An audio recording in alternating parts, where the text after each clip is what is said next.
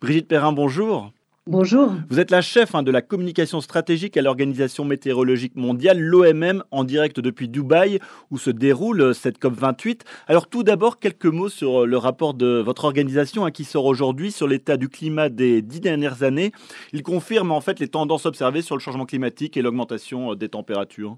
Oui, c'est ça, tout à fait. Donc, en fait, tous les indicateurs, en fait, montrent une accélération du changement climatique sur les 10 dernières années. Évidemment, les glaciers, les nappes glaciaires sont particulièrement touchées, le réchauffement des océans, l'acidification des océans également.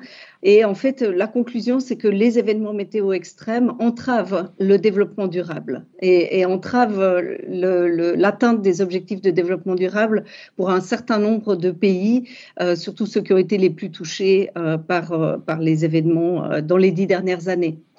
Donc voilà, c'est un rapport qui est en parallèle avec les rapports annuels qu'on produit chaque année. On a sorti le 30 novembre la toute première conférence de presse à Dubaï, le rapport provisoire sur l'état du climat 2023 qui a donc conclu que l'année 2023 allait être la plus chaude jamais enregistrée. Et là, en fait, le rapport aujourd'hui nous montre que la décennie passée est la décennie la plus chaude jamais enregistrée. Donc voilà, beaucoup d'indicateurs inquiétants.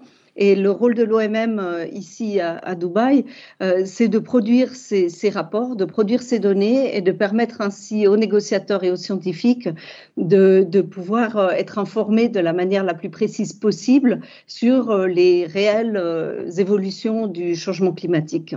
Oui, et les causes aussi de ce réchauffement climatique, c'est toujours l'augmentation des gaz à effet de serre qui sont en partie liées aux énergies fossiles et l'utilisation de ces énergies fossiles.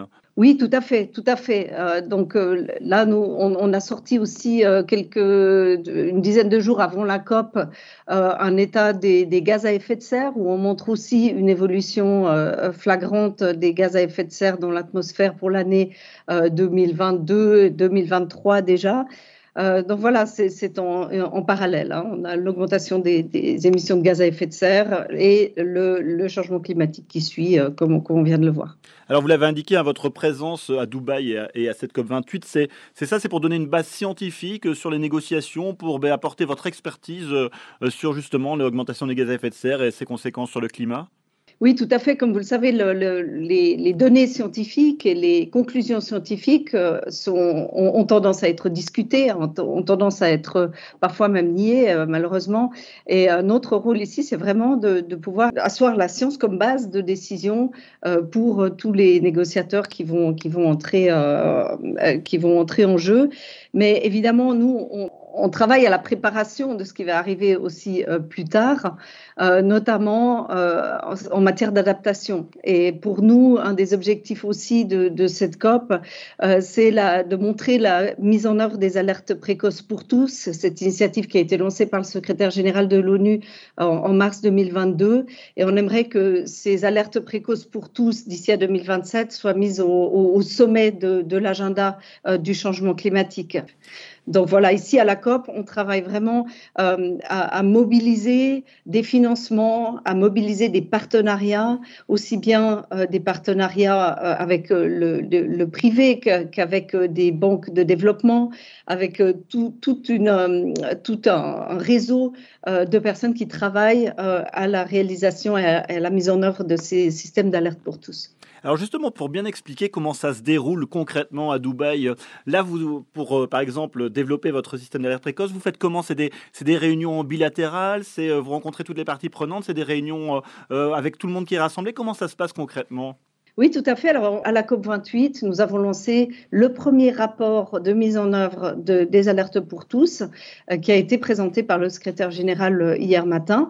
Donc, dans ce rapport, on montre quels progrès ont été effectués dans certains des 30 pays qui ont été identifiés comme étant les pays pilotes pour cette initiative.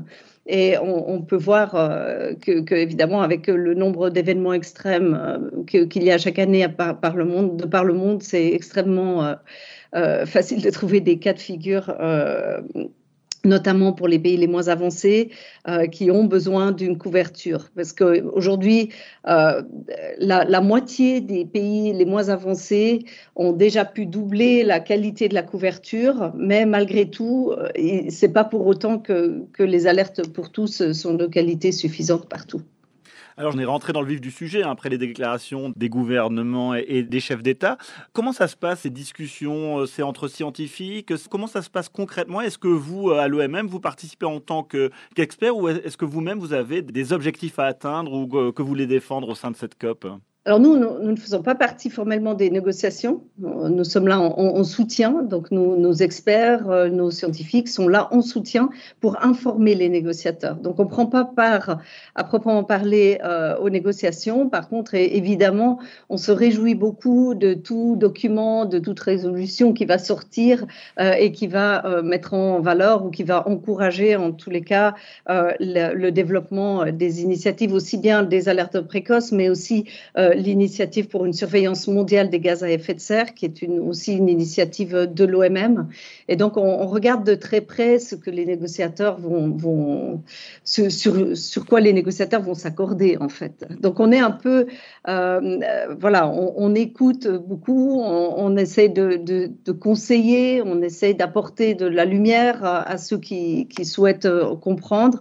Nous organisons aussi un très grand nombre d'événements dans le pavillon de l'OMM, mais aussi beaucoup de nos experts sont invités dans d'autres pavillons pour parler de ces questions-là et pour donner un éclairage. Donc, nous avons un rôle vraiment d'information et de distribution, d'explications, d'éclaircissement sur le changement climatique et les différentes données que nous publions. Au début de cette COP28, vous indiquiez que justement cette COP était une étape clé dans la lutte contre le changement climatique. En quoi serait-elle plus importante que les autres COP, celle-ci ici à Dubaï ?